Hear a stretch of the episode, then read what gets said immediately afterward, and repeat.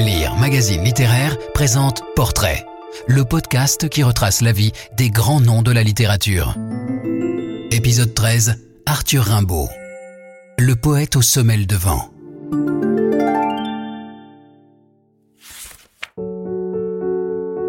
Le génie de Charleville, qui révolutionna l'art poétique avant de lui tourner le dos pour mourir en homme d'affaires, aura mené une vie de fuite, de tumulte et d'aller-retour incessant qui charrie derrière elle le parfum tenace de l'énigme.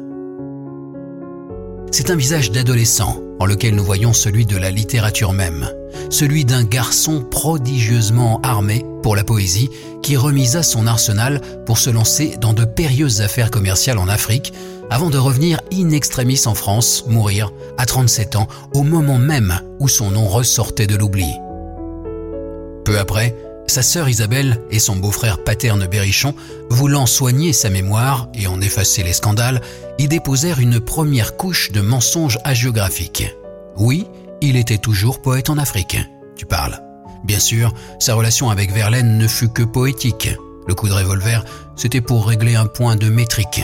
Mais même nettoyé des strates de légende qui la recouvrent, la vie de Rimbaud apparaît truffée d'énigmes. La plus fascinante concerne son génie. Comment un collégien qui, à 14 ans, s'amuse à écrire des vers de potache moquant les figures de son collège, en vient-il un an et demi plus tard seulement à déposer sur la table de son professeur Isambard les alexandrins parfaits d'Ophélie, équivalent poétique des chefs-d'œuvre de la peinture pré-raphaélite? La plus troublante porte sur son silence. Pourquoi ce génie, à l'âge de 20 ans, abandonne-t-il la plume pour se préoccuper de langue, de voyage, de caravane et de fusils à piston, mais surtout pas de poésie? S'y ajoute une énigme subsidiaire.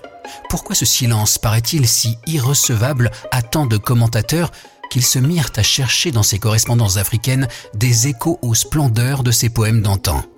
Il faut s'y résoudre. Ce garçon qui, très jeune, savait la mécanique des vers comme personne, devint un homme qui tenait la poésie en piètre estime et ne le disait pas poliment.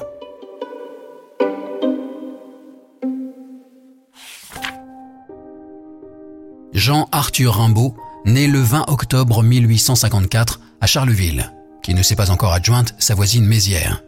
Il est le deuxième fils de la solide Vitaly Cuif et du capitaine Frédéric Rimbaud, qui s'estompera au fil de ses affectations au point que son épouse finira par se déclarer veuve. Cette forte personnalité, cette Vitalie, souvent dépeinte en dragonne de bénitier, elle est en réalité capable d'évoluer. En 1870, elle accuse le professeur de son fils, Georges Isambard, de dévoyer son rejeton en lui faisant lire Victor Hugo.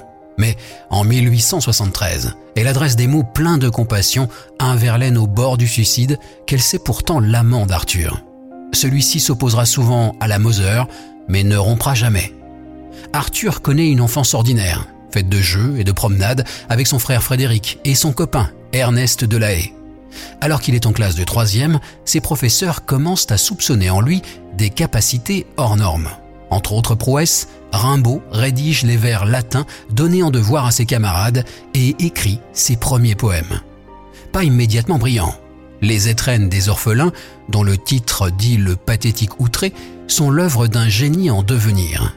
Il se réveille en 1870 alors que le collège de Charleville s'est doté d'un professeur de rhétorique sourd et néanmoins talentueux, Georges Isambard.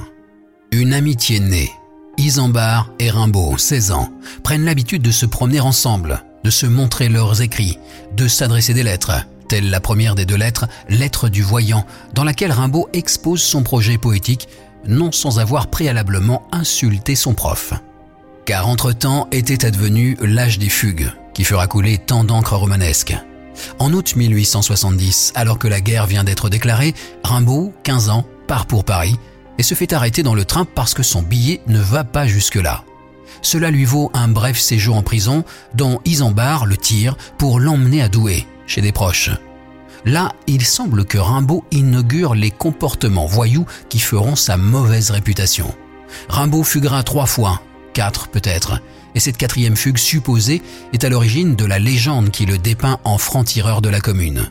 Et il écrit des chefs-d'œuvre comme Le Dormeur du Val, Roman ou Ma Bohème, et maint poème aujourd'hui perdu, dont ces 300 hexamètres contenus dans les poèmes La mort de Paris et Les amants de Paris, que Rimbaud renonça à envoyer à l'éditeur Paul de Meny parce qu'il lui en aurait coûté 30 centimes de plus. Revenu à Charleville, Rimbaud, qui se sait maintenant poète, rêve toujours de Paris. Par le truchement d'un camarade de café, il adresse cinq poèmes à Paul Verlaine, qui, en réponse, le convie aussitôt. À la manière des apprentis d'autrefois, Rimbaud prépare un travail à montrer. Le bateau ivre. Il n'a pas encore 17 ans.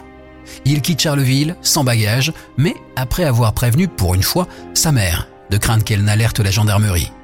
À Paris, Rimbaud sidère par sa précocité les poètes auxquels le présente Verlaine. La légende raconte qu'il aurait rencontré Victor Hugo, lequel l'aurait qualifié de Shakespeare enfant. C'est faux, mais cela dit bien l'effet qu'il produit. Très vite, cependant, l'admiration se matine d'effroi. Rimbaud boit, entretient une hygiène douteuse, se moque méchamment, vole. Rimbaud semble bien s'être donné pour mission de se fâcher avec tout le monde, et il y parvient.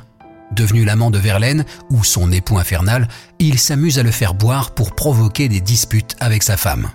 Il racontera aussi, désolé pour les âmes sensibles, s'être masturbé dans le verre de lait de son ami Ernest Cabaner, la moindre de ses blagues sinistres. Sa carrière parisienne s'achève quand, bien aviné, il tente d'estourbir le photographe Carja avec une canne épée. La suite constitue peut-être le plus célèbre roman feuilleton biographique de l'histoire littéraire française. Mathilde Verlaine obtient le départ de Rimbaud, mais Paul et lui trouvent des intermédiaires pour correspondre. Puis, en juillet 1872, Rimbaud, revenu à Paris, enlève Verlaine, descendu chercher de la tisane pour son épouse malade, avec tous les documents nécessaires pour un voyage. Ils partent à Arras, puis à Bruxelles, mais craignent la police belge, alertée par sa mère et la police française. Ancien membre du bureau de presse de la commune, Verlaine se croit recherché. Sa femme, bien innocente, voilà les raisons de son exil. Elle découvre le poteau rose quand son époux lui demande imprudemment de lui envoyer des papiers. Parmi ceux-ci, les lettres préparant les retrouvailles des amants. Elle file à Bruxelles, le reconquérir. Verlaine accepte de la suivre à Paris, mais Rimbaud monte dans le même train et parvient à faire descendre Verlaine en gare de Kievrin. Les deux hommes partent pour Londres. Survivent en donnant des cours, Rimbaud apprend l'anglais, le début de son polyglottisme frénétique, et écrit à la fois des vers, ceux qui seront repris dans le recueil factice Dernier vers, et des poèmes en prose. Mais c'en est déjà fini de ses rêves de gloire littéraire. À Paris, sa réputation est faite. Quand Verlaine voudra dédier ses romances sans parole à Rimbaud, son éditeur l'en dissuadera fermement. Puis, c'est l'épisode fameux du 10 juillet 1873 et du coup de revolver.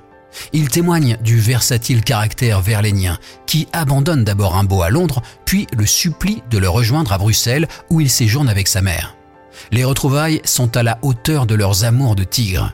Rimbaud demande à Elisa Verlaine de financer son voyage à Paris, Paul veut qu'il reste, et, pour le lui montrer, il lui tire dessus. La blessure n'est pas grave, mais quelques heures plus tard, Verlaine effraie assez Rimbaud pour que celui-ci finisse par le dénoncer. Rimbaud aura beau retirer sa plainte, Verlaine sera condamné à deux ans de prison.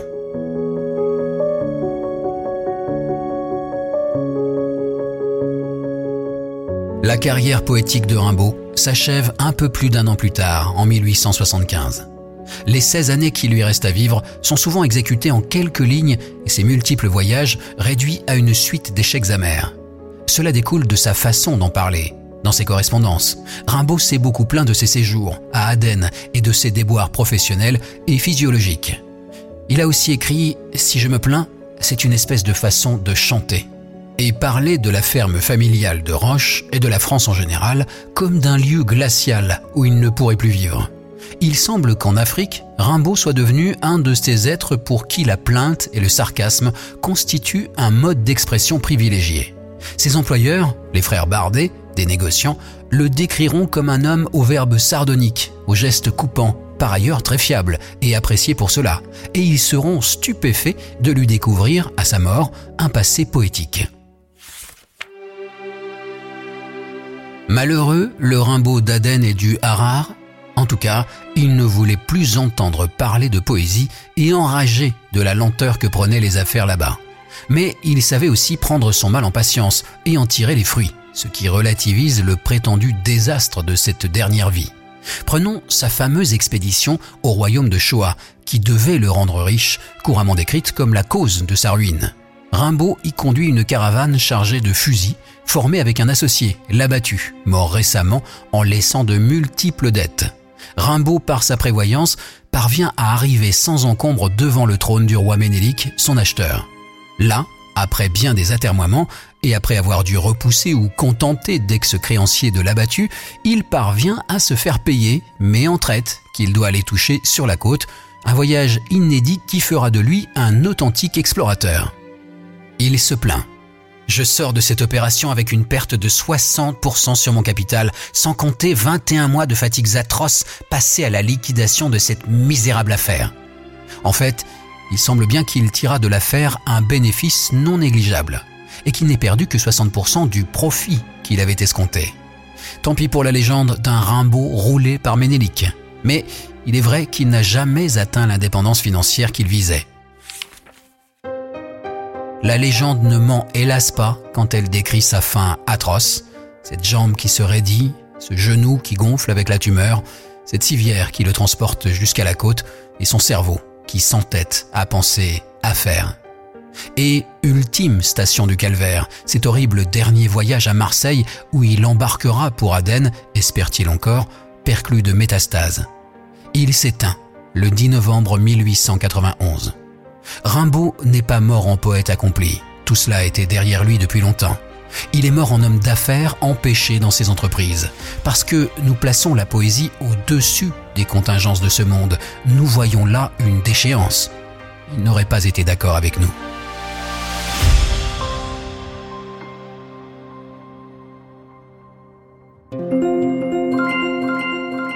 Arthur Rimbaud et tous les grands auteurs sont sur lire.fr. Si vous avez aimé cet épisode, abonnez-vous au podcast Portrait de Lire Magazine Littéraire et aidez-nous à le faire connaître en laissant des commentaires et des étoiles.